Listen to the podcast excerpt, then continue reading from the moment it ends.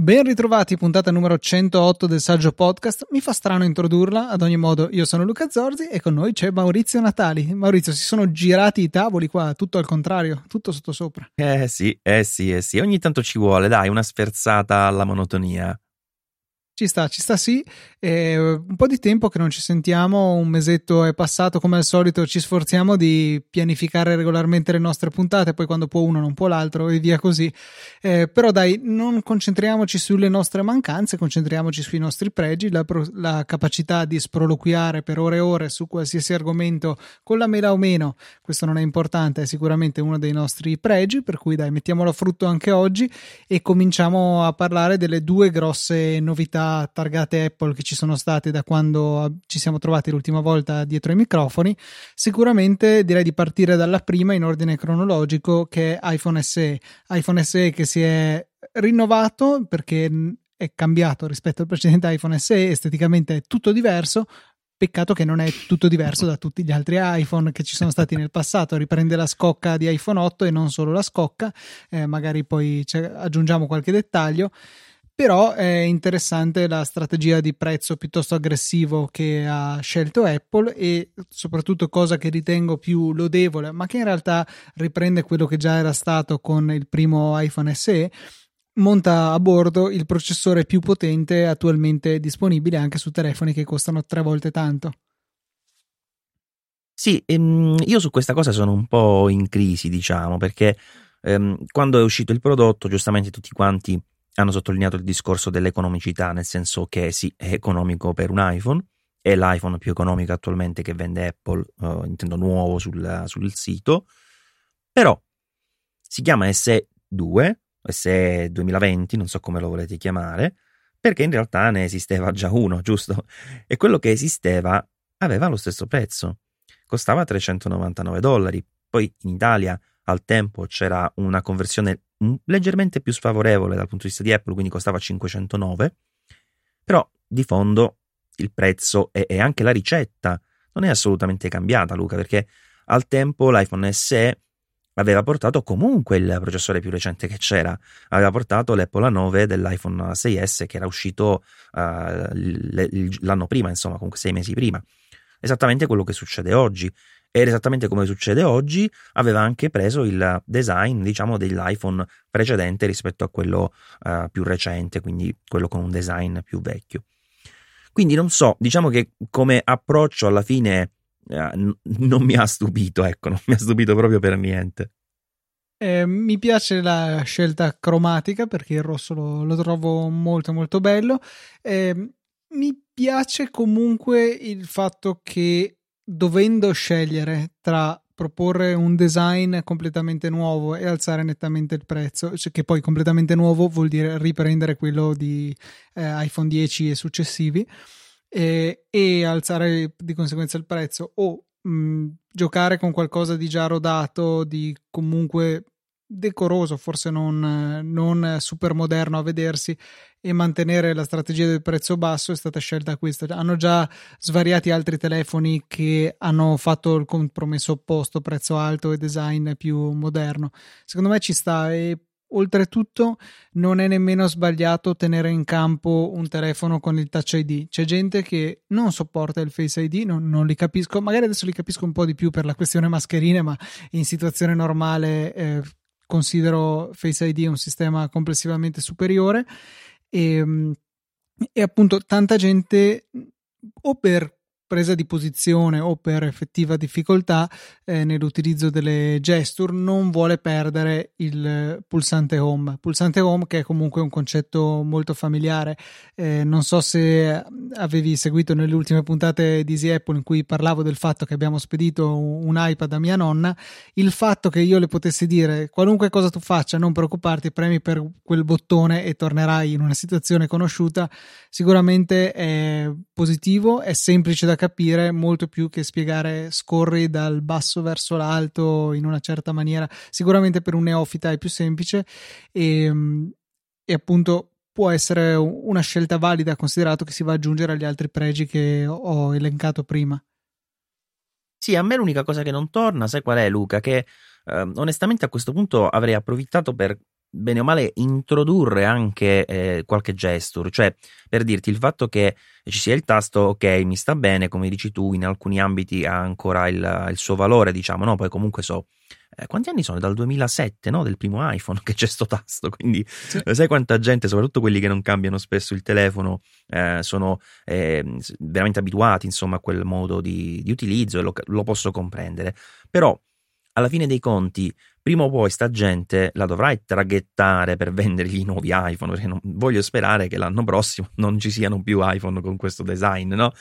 E quindi alla fine iniziare a mettere un minimo di gesture secondo me avrebbe senso, anche perché ci sono moltissime che non sono, eh, diciamo, incompatibili con il device, anzi eh, si avrebbe anche la possibilità di normalizzare alcune cose, perché per dirti su, eh, io ho usato l'SE per la recensione per un po', già il fatto di dover tirare su il control, control center dal basso mi faceva strippare perché comunque eh, sei abituato su tutti i nuovi iPhone ormai da anni a farlo scendere dall'alto e non costava nulla uh, allineare diciamo queste cose. Lo spazio c'è scorri a sinistra come si fa normalmente sugli altri iPhone prendi uh, le notifiche scorri a destra e hai il centro di controllo. Così ti liberavi anche lo swipe dal basso e non ti costava anche niente lì mettere uh, la possibilità di chiudere le app. Magari uno si abitua e trova che sono migliori non lo so secondo me qualcosa in più eh, si, poteva, si, poteva, fare da questo punto di vista. Però come prodotto è sicuramente interessante. Il fatto è che giustamente non è il prodotto per noi, e quindi io lo capisco fino a un certo punto, ecco, non, non, non, non penserei mai di usare una, un iPhone SE perché cioè io sono mezzo cieco perché comunque ho una certa età già di mio, non partivo avvantaggiato col discorso della miopia, ma effettivamente non riuscirei a fare eh, forse l'80% delle cose che faccio con lo smartphone, tant'è che i giorni in cui l'ho utilizzato come smartphone principale, non ti nascondo che avevo dietro anche l'iPad Pro e il OnePlus 7T come scorta, perché dovevo vedere un video, dovevo anche, ma anche leggere delle email, cioè sì, lo leggi lì per carità, però è sempre un po' sacrificato, poi ti connetti in SSH, ti connetti VNC, ti fa ammazzare quello schermo, cioè, no, non è assolutamente pratico. Poi puoi anche ingrandire i caratteri, ma ti sballa completamente l'interfaccia che ti sembra di usare una roba veramente completamente sballata e quindi non lo so, diciamo a questo target che tra l'altro sembra più vasto di quello che si, che si può pensare perché a parte ecco eh, l'esempio che hai fatto tu, no? Eh, io noto che anche sotto il video che ho pubblicato tante persone dicono questo è il mio iPhone e comunque sono ragazzi quindi eh, evidentemente c'è comunque un pubblico che ha ancora la piacevolezza di quel design prima di tutto, ma anche di quel formato che onestamente da quel punto di vista sì, è una cosa, cioè perché anche rispetto al 10 e 10S, tra lo spessore leggermente inferiore, il peso leggermente inferiore e la dimensione che comunque è anche un po' più piccola in pianta, di poco, ma si vede, veramente lo usi come cioè te lo dimentichi, non lo so, te lo dimentichi, non ti, ti ricordi la sensazione di quel tipo di iPhone e ancora di più dell'iPhone 10 e 10S e 11 Pro. Diciamo che secondo me, appunto, tu dicevi c'è chi dice è il mio telefono e è un giovane, quindi magari si presume più avvezzo alle tecnologie. Eh, secondo me è bene sottolineare l'aspetto economico, cioè di listino questo qui parte da, super giù dalla metà, anzi meno della metà dell'iPhone 11 Pro e da un po' di più della metà dell'iPhone 11. Poi chiaro ci sono promozioni sulle sagge offerte, spesso arrivano offerte interessanti su telefoni più moderni. Eh, però cioè, è, è, un fattore quello del prezzo di iPhone che forse eh, potrebbe davvero essere un forte freno all'adozione. In realtà la concorrenza è allineata perché i top di gamma alla fine gira che ti rigira i, i prezzi sono quelli. Eh, è altrettanto vero che però se vuoi iOS se per qualunque ragione preferisci iOS eh, la scelta non c'è, mentre nel mondo Android puoi scegliere qualunque telefono da 25 euro a 2500, eh, nel mondo Apple è tutto molto più concentrato e dare una possibilità di accesso comunque con funzionalità moderne e tutto a un, un, livello così basso che poi basso non è insomma 500 euro non sono niente però sicuramente ti portano a casa un gran telefono che ti può durare anni e, diciamo che può fare l'80% di quello che possono fare telefoni che costano il triplo. E ehm, secondo me è un, è un, punto molto interessante. Cioè, quando qualcuno mi dice vorrei cambiare il telefono, ma non vorrei spendere molto, è una domanda che non so a te, ma a me capita spesso.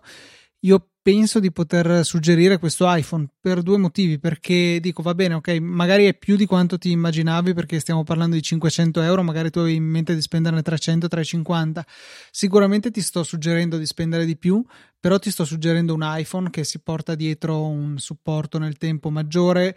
una compatibilità con qualunque accessorio cover eh, del mondo per i prossimi anni e non è da sottovalutare. Nel momento che ti viene lo schizzo, vuoi farti fare il regalo, vuoi farti il regalo, puoi spendere un'altra bella cifra e prenderti le AirPods che rimangono un prodotto che secondo me è riuscitissimo. Cioè, secondo me, avere accesso al mondo iOS ha il suo bel valore e può convincere una persona che invece sarebbe molto attenta al budget a fare uno sforzo in più e a spendere quei 150-200 euro in più del previsto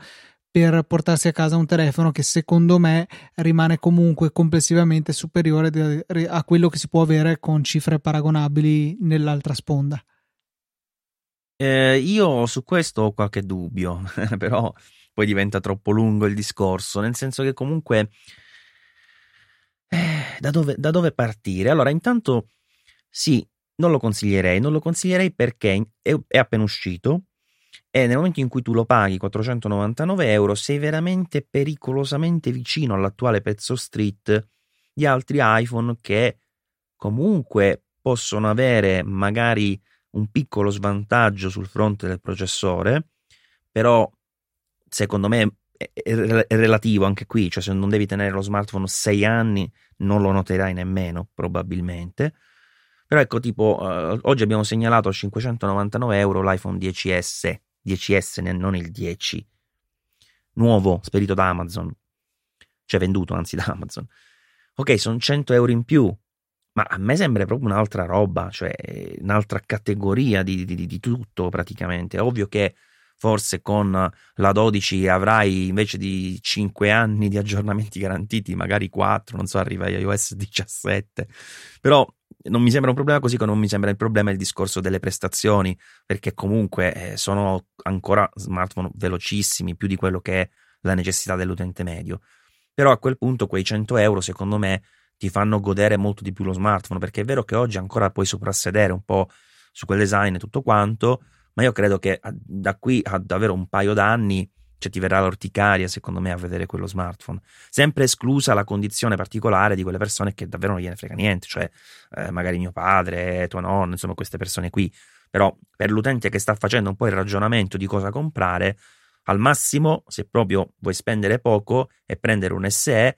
aspetta un paio di mesi sicuro, ma ancora meglio dopo l'estate, perché secondo me dopo l'estate si troverà qualche volta anche a 399 euro, tipo su eBay, eccetera, eccetera. E allora a quel punto sì, ci sta. Ma se no, allo stato attuale è praticamente quasi un iPhone 8, diciamo un iPhone 8S. E l'iPhone 8, 8 io credo che di qui a poco, con l'arrivo di SE, crollerà a picco, cioè secondo me lo tireranno dietro a 200 euro. Quindi non lo so, secondo me è una collocazione un po' particolare. Io credo che venderà di più, uh, intanto più avanti nel tempo, come è successo al primo SE. Credo che venderà di tanto anche sui uh, canali aziendali, perché comunque lì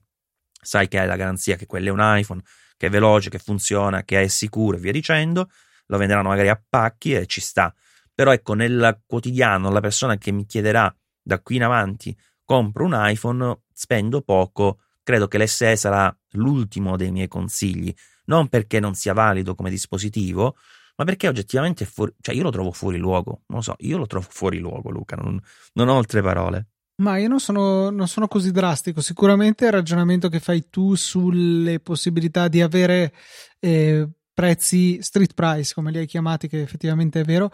è validissimo e correttissimo. Il mio ragionamento era più in astratto sul prezzo di listino entrando in Apple Store. Sicuramente è vero che ci sono ottime offerte, ma secondo me non tarderanno nemmeno più di tanto ad arrivare per eh, iPhone SE. Cioè, nel momento in cui te lo trovi a 400 euro e ok trovi di nuovo l'offerta sul eh, quindi meno 100 ok rispetto all'esistente. Trovi di nuovo l'offerta sul 10S a 600 comincia a essere tra virgolette solo 200 euro ma sono solo 200 euro agli occhi di chi eh, come noi comunque bene o male i telefoni li prende più o meno quando escono e pagandoli più o meno il prezzo intero che è ben altro Passare da 400 a 600 vuol dire il 50% in più, cioè è tanta la differenza, magari in valore assoluto forse non è tantissimo, si può discutere, però sicuramente eh, c'è una, un, un, bel salto, devi spendere un'altra metà in più eh, e quindi chi è davvero, eh, chi ha davvero diciamo il costo del telefono come elemento fondamentale per la scelta, secondo me comunque potrebbe eh, continuare ad avventurarsi su SE. La concorrenza è più forte dal, dal, lato dell'iPhone 8, quindi una concorrenza in casa, soprattutto per quanto riguarda il design. Allora lì sì, eh, secondo me c'è, eh, c'è da considerarlo forse fuori luogo. È anche vero che però, eh, a meno che l'iPhone 8 non abbia davvero un altro grosso tracollo, se lo si troverà a un prezzo non troppo distante, forse può comunque valere la pena di fare lo sforzo in più per avere comunque un, eh, un processore di, per carità, solo una generazione più moderno e rispetto a una 12 che comunque è un processore che ha molto da dire ancora nel 2020 e negli anni a venire. Eh, però magari per la fotocamera che da quanto ho letto rende di più, pur avendo sensor, lo stesso sensore dell'iPhone 8 iFixit addirittura scambiati e funzionano. Eh, mm-hmm. Questo può essere un, eh, un, ragionamento da tenere in conto. Chiaro che se poi domani mi trovo l'iPhone 8 a 200 euro e, il, e il, l'SE 2 a 400 chiaramente di nuovo non, non, rende il confronto e iPhone 8 è sicuramente la scelta migliore perché è un salto troppo, troppo grande però 100 euro e dintorni di differenza boh, ci penso soprattutto nell'ottica di tenere il telefono a lungo sì sì per carità poi io diciamo non voglio essere troppo denigratorio anche sul prodotto e che eh, la vedo anche in questo momento la sto eh, vedendo dal punto di vista soggettivo, ecco, nella recensione ho cercato di essere un pochino più distaccato e, e comprendere anche chi giustamente ha esigenze diverse dalle mie, perché ovviamente non tutti fanno eh, tutto il giorno foto, video, eccetera, eccetera, con lo smartphone. Però la cosa che, se devo dire, mi ha colpito dell'iPhone SE, in negativo anche, devo dirne una che ci siamo dimenticati, forse la batteria, che non è negativa in senso assoluto perché forse per il target ci sta, però è una di quelle che veramente pelo pelo, eh. Devi andarci per finire la giornata, eh, devi, non devi esagerare, insomma. Eh, ma dicevo che tra le cose positive mi è piaciuto il fatto che abbia un'ottima resa nel video per la stabilizzazione. Che la cosa, diciamo, è interessante perché chi usa lo smartphone per eh, appunto raccogliere ricordi quotidianamente della sua vita, in effetti si trova con uno smartphone che per il costo che ha fa video nettamente superiore rispetto alle controparti ok, non hai lo zoom, non hai il grandangolo, però quando giri il fatto che il video sia proprio godibile perché è bello fluido, secondo me fa la differenza. Quello, quello, sì, è un settore iPhone, il video, che, dove iPhone continua a eccellere a tutti i livelli rispetto a, alla concorrenza e non, onestamente non me lo spiego. Cioè, quando nei keynote parlano della, delle qualità della fotocamera, sì, sicuramente il video ha la sua parte. Quest'anno hanno provato in tutti i modi a lanciare gli slofi, però diciamo che comunque l'accento rimane sulla parte fotografica, eh, non, non, si va più di tanto a parlare del video, eppure impegno ce ne mettono e come, perché se i risultati sono questi rispetto alla concorrenza, direi che non, eh, che non c'è.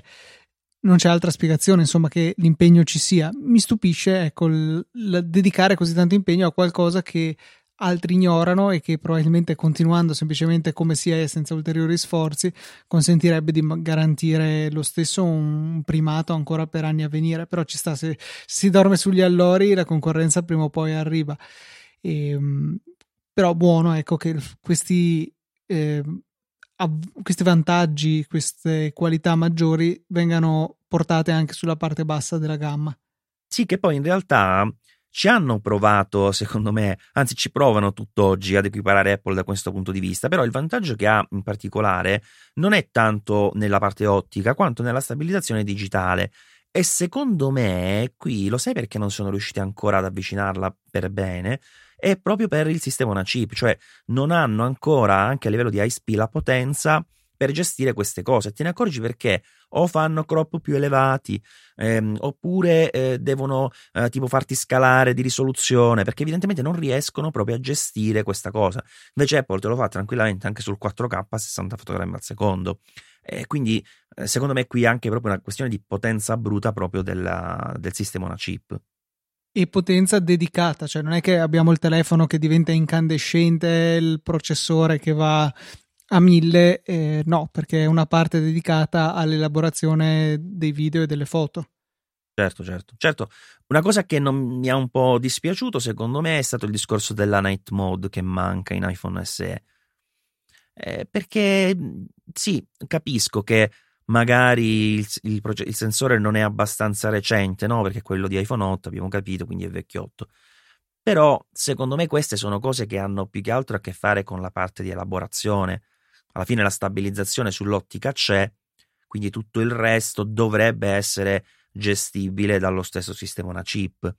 Non lo so, a me sta cosa mi ha un po' dato un po', ha dato un po' fastidio, ecco, perché sarebbe stato proprio il completamento per dire ok, stai spendendo poco, hai un design vecchio, ma hai eh, la parte diciamo hardware più recente, è una fotocamera che seppure singola ti dà tutte le funzioni top. E già con il video ci siamo arrivati, eh, con eh, la night mode sarebbe stata secondo me un perfetto completamento.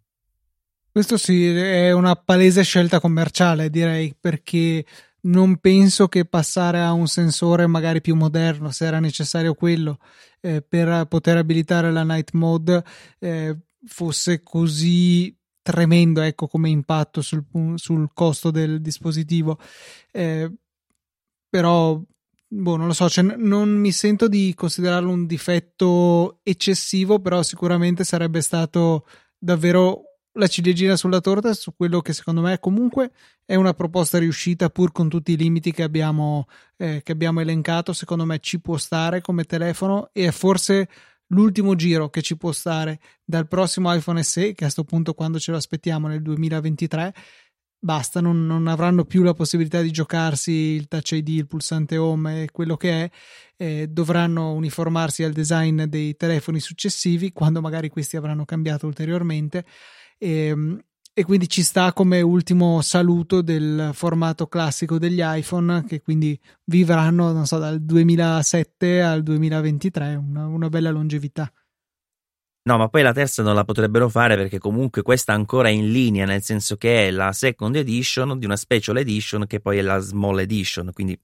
qua ci sta ancora, poi col 3, col T diventerebbe complicato. vabbè, questa, questa me la potevo evitare, vabbè. Passiamo invece all'altro macro argomento di questa puntata che è il secondo prodotto che è arrivato da Apple, che è un rinnovamento della gamma MacBook Pro eh, che è stato parziale. Eh, MacBook Pro 13, ho dimenticato di specificare questo, e sottolineo però 13 perché non è arrivato il 14 pollici di cui si è tanto parlato nel corso degli ultimi mesi per fare un po' quello che è stato fatto col 16 che ha sostituito il 15 nella parte alta della gamma, nella parte più compatta invece non c'è stata la sostituzione di un nuovo 14 al posto del 13. Si è però ben divisa ulteriormente la gamma 13, che di fatto sono due modelli in uno. C'è una gamma base eh, che è caratterizzata da due sole porte USB-C o Thunderbolt 3 che dir si voglia, e mentre invece quella superiore ha le quattro porte, quella superiore che porta alla decima generazione di processori Intel, mentre invece la parte bassa rimane con gli ottava generazione che già erano montati. Insomma, si è eh, approfondito il gap tra queste due eh, sottoversioni del 13 pollici in quello che comunque è stato un aggiornamento forse che aveva come scopo ultimo togliersi dai piedi la tastiera a farfalla e tornare a quella forbice che è più collaudata e che ha dato insomma buoni risultati sul 16 pollici. Non ho mai sentito di nessuno che si lamentasse perlomeno non di guasti che è invece qualcosa che continuava a tormentare le farfalline nei nostri Mac. Eh, il mio stesso ha sviluppato pian pianino questo problema o la X e la B che ogni tanto fanno qualche scherzo, scrivono doppio e sto aspettando che di arrivare molto vicino al limite dei 4 anni per la sostituzione da parte di Apple, farò la sostituzione della tastiera e poi valuterò se cambiare direttamente il computer dopo averlo portato alle condizioni ideali.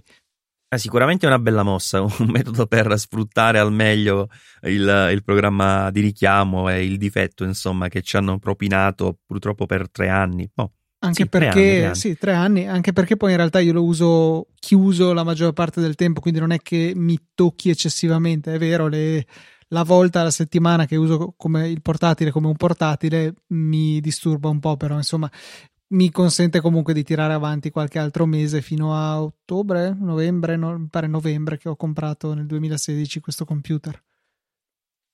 Sì, sì, sicuramente, sicuramente è un problema che comunque ci siamo messi alle spalle, eh, anche se per uh, introdurre la tastiera nuova anche nel modello base, quindi, quindi quello con due porte Thunderbolt 3, comunque Apple ha dovuto eh, rinnovare anche il case, infatti è poco più spesso, pochissimo per carità, però comunque non è lo stesso case in sostanza.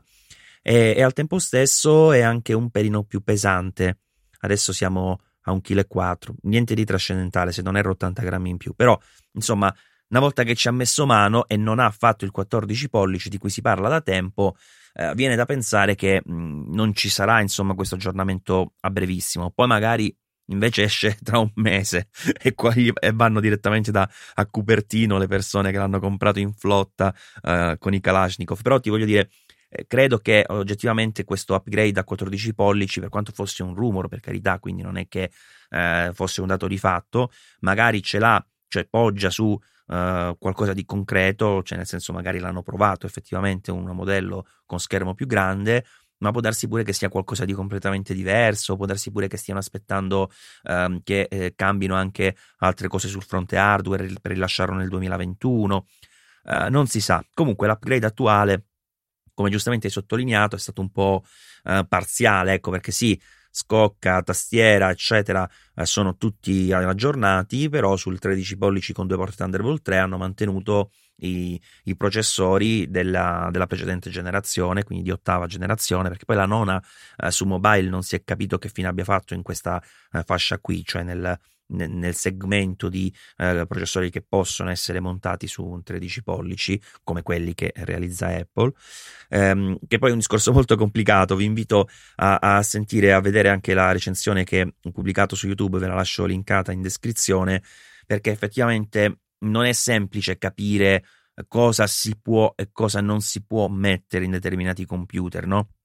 Perché uno guarda, non so, uh, la concorrenza che ci sta per carità e vedi che eh, il Dell XPS 13 esiste forse da non so quanti mesi, ma parecchi con eh, i processori di decima generazione e allora dici cavolo, eh, perché su Apple, da Apple hanno aspettato così tanto e poi non li hanno neanche messi sulla base?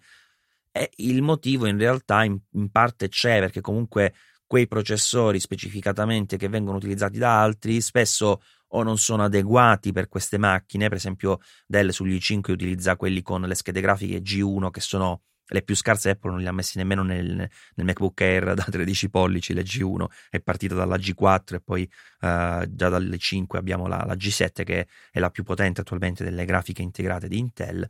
e quindi chiaramente sarebbero già esclusi. C'erano due processori che si sarebbero potuti mettere nelle versioni base, eh, se non ero 1035 G7, l'i5, eh, l'i7 era 1065 G7 se non erro, però erano processori più costosi di quelli attuali perché Intel sta rincarando parecchio, che alla fine dei conti avevano un incremento prestazionale veramente molto risicato, ma avrebbero costretto Apple ad aumentare il prezzo sia perché pagava di più processori, sia perché avrebbe dovuto rifare la scheda logica e via riscorrendo, eh, ritrovandosi poi a non poter, diciamo, creare una line-up chiara come quella che c'è attualmente. Nel senso, attualmente abbiamo MacBook Air che va bene per cose semplici, eh, nel momento in cui lo metti sotto sforzo va in crisi acuta, quindi non è comunque una macchina ideale per un uso intensivo o professionale, per quanto sia molto migliorata dalle, rispetto alle precedenti, grazie al quad core in particolare, quindi con l'i5, prendetelo sempre con l'i5 che tanto costa 50 euro e tra le altre cose, come vi ho detto, vi dà anche la scheda grafica G7 e, ehm, e poi abbiamo questo MacBook Pro base che già comunque era superiore al MacBook Air prima, lo è ancora oggi con tutto che il processore di ottava generazione perché è di una categoria comunque diversa e poi anche una ventola collegata al processore come è giusto che sia, invece nell'Air sta lì in angolo a raccogliere la polvere che gira nel case e poi con i modelli superiori da 4 volte Thunderbolt 3 si fa questo salto alla decima generazione e quindi grazie a processori che consumano di più, che sono di una fascia superiore, hanno anche uh, un'esigenza termica superiore, infatti il TDP è più o meno di 28 watt, quindi sta in una macchina dove ha due ventole perché altrimenti non, non riuscirebbe a, a, dissipare il calore prodotto, eh, dovrebbero andare nettamente meglio e quindi creare nella linea un, un diciamo, procedimento, un percorso ecco, anche di comprensione del prezzo e della corrispondenza con uh, quello che è il valore o comunque l'efficienza del prodotto in termini di prestazioni che prima non c'era perché con il MacBook Pro 13 pollici 2019, Luca, il modello base che aveva un i5, che ha anche oggi un i5 da 1,4 GHz, aveva una prestazione proprio effettiva non solo pari all'i7 della stessa fascia, quindi del modello con uh, due porte Thunderbolt 3 ma top, ma anche dei modelli i5 e i7 che costavano 1000 euro in più. Quindi praticamente quelle macchine erano completamente eh, assurde perché avevano veramente prestazioni, ti parlo di differenze da, da un 3009 minimo dell'i4, parlo di, di, di, velocità calcolata con Geekbench 5, a 4100 del, del, top che costa 1000 euro in più, quindi assolutamente fuori luogo come, come diciamo progressione rispetto al prezzo. Adesso la cosa perlomeno è più lineare, però ovviamente non fa piacere insomma che abbiano lasciato questa, questa, ottava generazione. Poi ci sono tante altre modifiche vi ribadisco guardate il video perché ne ho parlato per 20 minuti di questa cosa con schemi, tabelle quindi adesso ripetere tutto anche così a voce diventa complicato. Eh, però faccio notare una cosa interessante scusa, che oltre al raddoppio di storage che era previsto che sarebbe arrivato come è arrivato anche nel MacBook Air, sulla versione top, proprio ad enfatizzare il fatto che vogliono renderla una macchina un po' diversa dalla versione base con due porte Thunderbolt 3, adesso di serie ci sono 6 GB, 6, sì, 16 GB uh, di RAM che in realtà li paghiamo perché il computer qui invece di essere diminuito un po' di prezzo come il base è aumentato di 130 euro però alla fine dei conti eh, stanno ancora di più a segnare uno spartiacque tra le versioni a due porte e a quattro porte, cosa che prima, come dicevo, effettivamente non, non succedeva. Diciamo che anche grazie a un Air migliorato hanno potuto ulteriormente spaziare questi computer. Eh, diciamo che però rimane in dubbio quando conviene dall'Air passare alla versione base del nuovo Pro 13. In realtà è semplicissimo ehm, perché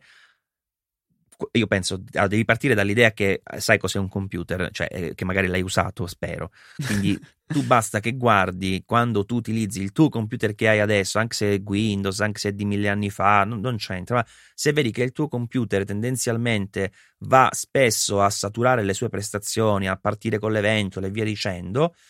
tendenzialmente l'Air, l'Air, non è una macchina per te perché comunque intanto oltre ad essere ehm, limitato sul fronte della dissipazione che abbiamo detto e ridetto come cosa eh, ha anche un processore che di base non è che sia un fulmine cioè anche a livello proprio di prestazioni nude e crude eh, l'i4, eh, l'i4 sì, l'i5 da 1,4 GHz del MacBook Pro di base va meglio perché è un processore di classe leggermente superiore ma in più c'è il discorso che eh, anche, eh, soffre anche del fatto che ci sono ogni tanto delle applicazioni non ottimizzate, tipo non so, eh, Chrome, eh, quindi anche Hangouts, che alcuni ne stanno parlando di questa cosa, oppure eh, anche il fatto di eh, utilizzare, non so, Skype non tanto, ecco, quello, quello particolarmente no, però ce n'è un'altra in particolare, ecco Dropbox per dire, ecco, tutte le app che non sono perfettamente ottimizzate per Mac sul MacBook Air mh, facilmente lo mandano in crisi perché lui tende immediatamente a spararsi il turbo boost, va al massimo carico, arriva a 100 gradi in due nanosecondi, ma 100 gradi veri, non prossimi, proprio 100 gradi, e a quel punto scende a 0,7 GHz il clock mediamente del, del processore, di conseguenza anche la scheda grafica perché è integrata nel processore, e quindi bene o male ti trovi con una macchina che si inchioda molto meno di prima, perché col quad core riesce comunque nell'operatività quotidiana, il multitasking a fartelo avere abbastanza fluido, però se hai o l'app poco ottimizzata o il task particolarmente intensivo, ti manda in vacche completamente il computer, quindi io dico che a parte l'utilizzo veramente molto molto easy, che può essere quello Office o, o l'uso personale con un briciolo di multimedia così ogni tanto, tutto il resto per me è pro, assolutamente. Che rende ancora più assurdo questo nome pro, che cioè, di pro cosa c'è nell'usare un minimo il computer, poco più che Office base, cioè forse ci stiamo riducendo al fatto che il normale è fare nulla col computer e fare qualsiasi cosa di più automaticamente diventi un professionista. Motivo per cui tanti dicono che possono lavorare con l'iPad Pro. No, vabbè, questa era cattiva. Però in verità ti devo dire che da quando ho la Magic Keyboard io sto provando effettivamente e, e, e capendo effettivamente le potenzialità dell'iPad Pro. Perché c'è una, una banalità una, proprio una banalità assurda che molti non considerano, che tu l'iPad Pro con la Magic Keyboard, come qualsiasi portatile, lo puoi usare con una mano. Tu dici che ti serve l'altra mano? Magari ce l'hai appoggiato sulle gambe, stai controllando un documento, sei in bilico, cioè il portatile, a parte chi lo usa stazionarmente come fai tu, deve essere quella macchina, almeno per me, che mi dà la possibilità di lavorare in posizioni eh, casual, diciamo, no? non la posizione tipica su scrivania, perché altrimenti ho il computer da scrivania e prima tu non lo potevi fare perché avevi sempre bisogno comunque o di due mani o di un appoggio, di passare dal basso dall'alto. Invece adesso proprio c'è quell'uso easy, no? C'è la manina che scorre sul trackpad, ogni tanto scrivi qualcosa, pu- cioè, mi sta piacendo, devo dire mi sta piacendo, questo è, è, un punto a favore dell'iPad Pro. Mentre per tornare sul discorso che dicevi del termine Pro in generale, io credo che in realtà qui il problema sia il MacBook Air, perché ehm, da quando è stato rinnovato comunque con questo design termico che ha avuto, che sembra un concetto di uno che si fa le pippe da nerd, no? Ma in realtà non è così, non è assolutamente così, perché la cosa assurda di questa, di questa macchina, che ripeto, adesso è migliorata e come contenuti e come rapporto qualità-prezzo diventa interessante per chi fa un uso basic, diciamo, è che comunque le potenzialità che ha sono nettamente superiori. Cioè tu pensa che ha dentro la scheda grafica uh, Iris Plus uh, G7 che troveremo adesso nel MacBook Pro 4 porte Thunderbolt 3, quindi quello che parte da 2229 euro, che non, non, va neanche al 50% delle prestazioni che ha fisicamente come chip perché non viene areata. E questa è una di quelle cose che un po' ti fanno incazzare. Ecco, capito? Perché dici, cavolo, eh, hai un processore di decima generazione che d'accordo non è un processore di fascia media e neanche alta, ma è proprio il, minimo, diciamo, anche come consumi, eccetera, eccetera. Però è un processore che è a 10 nanometri, di ultima generazione, a 4 core, via discorrendo, ha anche una grafica abbastanza interessante e poi eh, lo puoi usare a uh, sì e no il 30-40% delle sue possibilità perché manca una heat pipe che collega la ventola alla CPU cioè, io non voglio fare il nerd veramente, ma queste cose ti fanno girare un po' le scatole, perché quella sarebbe una macchina veramente da consigliare a tutti, così come era il precedente Air. Non so se ti ricordi, eh, l'Air fino alla versione, diciamo 2016, non perché poi sia peggiorata, ma perché poi sono arrivati tanti altri modelli che erano più interessanti, anzi forse fino alla 2015, ecco. Però fino alla 2015, prima quindi che arrivassero vari eh, modelli più interessanti sul fronte dei contenuti e via discorrendo, il MacBook Air precedente era una macchina che andava benone, ma infatti aveva i processori della classe che ora troviamo nei MacBook Pro. E quindi c'è stato un cambio radicale che ha reso questa macchina in realtà non più il MacBook Air che ricordiamo, ma una versione un po' più grande del MacBook praticamente, il MacBook da 12 pollici. Te lo ricordi quello senza ventola proprio? Sì, sì, esatto. Cioè, eh, hanno messo una ventolina, cioè come se tu prendessi un ventilatore e lo puntassi su, sul computer, qualcosa del genere, con solo questo piccolo heat pipe, questo conduttore di calore che si colleghi alla CPU e poi abbia un radiatorino di, vicino alla ventola, riusciresti veramente a sfruttare le prestazioni del processore. È un peccato effettivamente vederle così costrette da una scelta infelice, che poi no, non penso che sarebbe costato molto in termini di spessore aggiungere quello, che poi è quello forse che, che spinge eh, su questo prodotto, sul, sul, cui spinge Apple su questo prodotto. Però perdere un millimetro a fronte di un processore che ha una velocità effettiva nel mondo reale superiore, penso che ne valesse la pena, come anche se pesasse 50 grammi in più. Certo, certo, ma poi ci sono delle cose. Allora, io non sono uno che, che, critica così a prescindere, e ci sono anche cose che ho criticato e poi ho capito dopo, per carità. Quindi, magari se qualcuno sa perché Apple ha fatto questa scelta, me lo dice e io, io magari imparo qualcosa. Però la cosa che mi fa girare la, le scatole è proprio quello che dici tu, cioè non si comprende quale possa essere la ragione, eh, soprattutto adesso che comunque l'hanno dovuto un po' rifare nel momento in cui hanno cambiato uh, la parte diciamo di SCOC con anche eh, la rinnovata tastiera, uh, di non mettere questa semplicissima eh, questo semplicissimo strumento basilare, voglio dire, che eh, avrebbe reso questa macchina molto più veloce, perché poi lasci anche adito ai eh, complottari eh, che ti dicono eh, ma perché così vogliono buttare giù l'Air per vendere il Pro che io è una cosa che eh, non concepisco come concetto, no? Cioè il fatto che uno ti venda una macchina che va male per vendertene poi una che fa, cioè per essere dispiaciuto e poi comprartene una che vada meglio. Eh, non penso mai che Apple farebbe un ragionamento del genere. Però effettivamente se non hai una spiegazione per questa cosa non ne esci, cioè mentre per tante altre cose ragionandoci un po' e via discorrendo si può capire anche la logica dietro determinate scelte, di questa io non la capisco, anche perché se la stanno tirando ormai da tre generazioni. Sì, sì, eh, cioè, diciamo che rarissimamente l'approccio complottista giunge a una verità,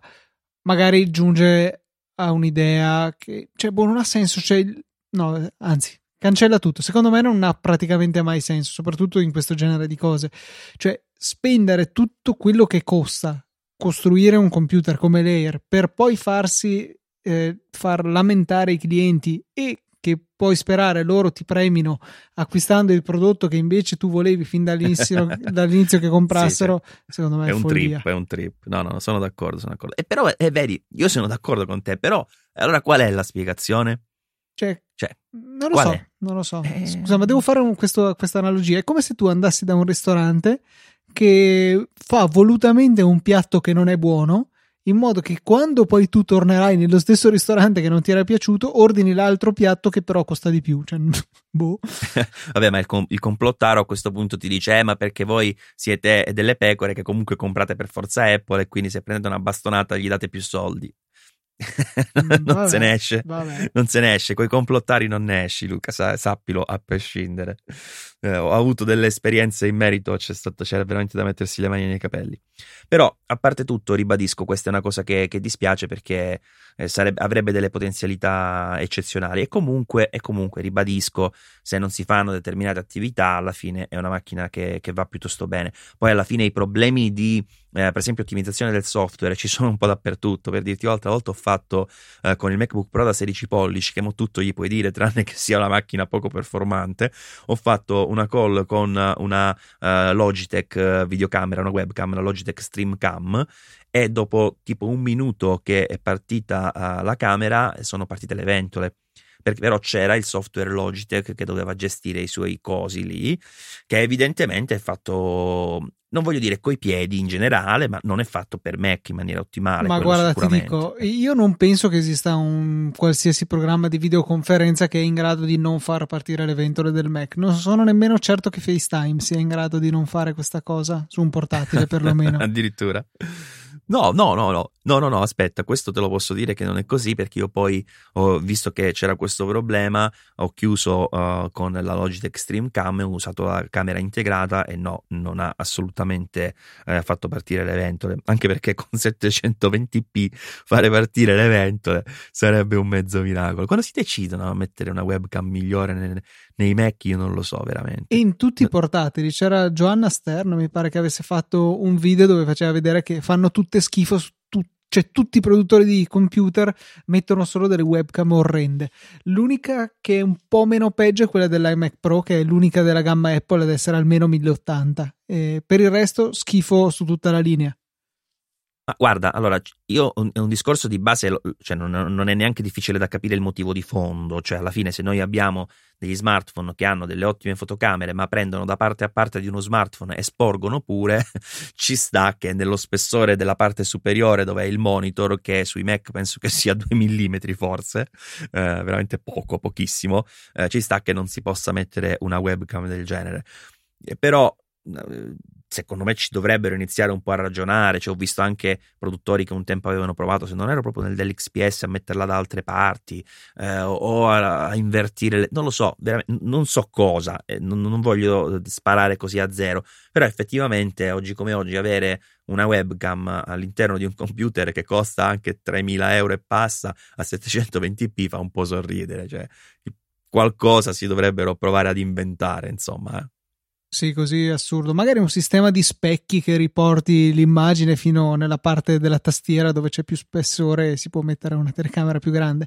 Stiamo sconfinando nell'idiozia pura, però cioè, è evidente. diciamo che in questo periodo dove tutto il mondo ha cominciato a fare videoconferenze, tra cui anche mia nonna, che veramente non è una battuta, ma mia nonna ha cominciato a fare videochiamate, forse avere una fotocamera decente sui computer è, è importante, è utile, tant'è che ci sono stati dei rincari per le webcam su Amazon e una scarsa disponibilità impressionante. So che Logitech addirittura si era messa a fare... Ehm, scandagliare Amazon e altri eBay, penso, eh, alla ricerca di sue webcam vendute a 10 volte il loro prezzo, chiedendo al, ad Amazon e eBay di rimuovere quel genere di inserzioni perché danneggiavano il loro marchio, eh, questo sciacallaggio incredibile. Quindi è sintomo che la gente vuole eh, delle webcam un pochettino più decenti di quelle incorporate nei portatili e francamente nessuno gliele sta offrendo. Tra l'altro, pochi giorni fa abbiamo pubblicato un articolo um, perché si può in effetti utilizzare con alcuni eh, programmi eh, la fotocamera, per esempio, se non erro, vabbè, a parte quelle dei, dei, eh, delle fotocamere, ci sono alcune fotocamere che eh, ti consentono di farlo, ehm, ci sono anche eh, alcuni programmi, per esempio Canon ha rilasciato da poco un software che ti consente di adoperarla, ma ci sono anche dei, dei programmi che ti consentono di usare la fotocamera dello smartphone. Ora, cavolo, Apple che è sempre stata maga su queste cose di continuità con end-off e via dicendo, dare la possibilità di usarla non soltanto con um, per FaceTime, insomma, per utilizzare la, la, la, fotocamera del tuo iPhone per dire sul Mac sarebbe una grande cosa. Te lo piazzi lì poggiato alla, al monitor, se è un portatile per dire, eh, almeno hai una, una, videocamera che addirittura sul, sul, modello tipo 11 Pro è da 4K, cioè da 720p a 4K, vuoi contare quanti K ci sono? Cioè cambia completamente anche proprio come, come prestazioni, come resa con poca luce e via discorrendo. Potrebbe essere un'idea, no? Hanno già una cosa che è parzialmente così perché c'è il tasto destro importa scansione da iPhone o iPad. Le note dici? Eh, no, anche sul desktop se lo fai. Eh, ah, non so se è un, una cosa di Catalina, però puoi fare fai foto. Io clicco fai foto dal mio iPhone e ah, nel, sì, vero, nel mio iPhone si apre la fotocamera. Faccio una foto al mio schermo, che è qualcosa che mi fa imbestialire quando la gente fa la foto agli schermi dei computer. Faccio usa foto e boom, ho il, il, JPEG già sul desktop e ora ha appena finito di caricarsi su iCloud Drive. Cioè, questa è l'integrazione che ci vorrebbe anche con la fotocamera usata come webcam. Eh, sarebbe una figata veramente comodissima, veramente. Ci dovrebbero sherlockare questa cosa in Apple. Ma volentieri, no, non, datemi neanche la part- non dateci neanche la paternità dell'idea, cioè usatela e basta. Infatti, sono, sono pienamente d'accordo. Maurizio, direi che abbiamo, come anticipato, sproloquiato più che a sufficienza su questi due argomenti. Mi tengo il compito di ricordare i nostri contatti. Sono Saggio Podcast su Twitter, saggiopodcast.it è la mail e ci trovate individualmente a Simple Mal e Luca TNT rispettivamente. Detto questo, direi che è tutto e ci risentiamo tra un mese? No, dai, magari un po' prima. Ma direi veramente di sì, dai, cerchiamo di fare un po' prima, anche perché adesso mi sono sistemato qui in garage, anzi per adesso sono assolutamente provvisori, infatti eh, chiedo scusa anche agli ascoltatori perché sicuramente la mia voce non sarà uh, uguale al solito, non sarà altrettanto pulita. Ora sicuramente Luca farà qualche magia, ma comunque sono un po' in una situazione veramente precaria in questo momento rispetto a come lavoro di solito. Quindi cercherò anche qui in garage di riproporre un setup abbastanza uh, pulito per uh, i prossimi podcast, così avremo anche la possibilità di portarvi la solita qual- qualità e magari anche un po' più di continuità. Insomma, alla prossima, Luca. Grazie di aver gestito questa puntata al, pro- al posto mio, che essendo fuori dalla mia postazione non mi sentivo neanche tanto a casa al punto da poter gestire la cosa in maniera così, così fluida. È stato un piacere, un saluto a tutti, ci risentiamo al prossimo Saggio Podcast.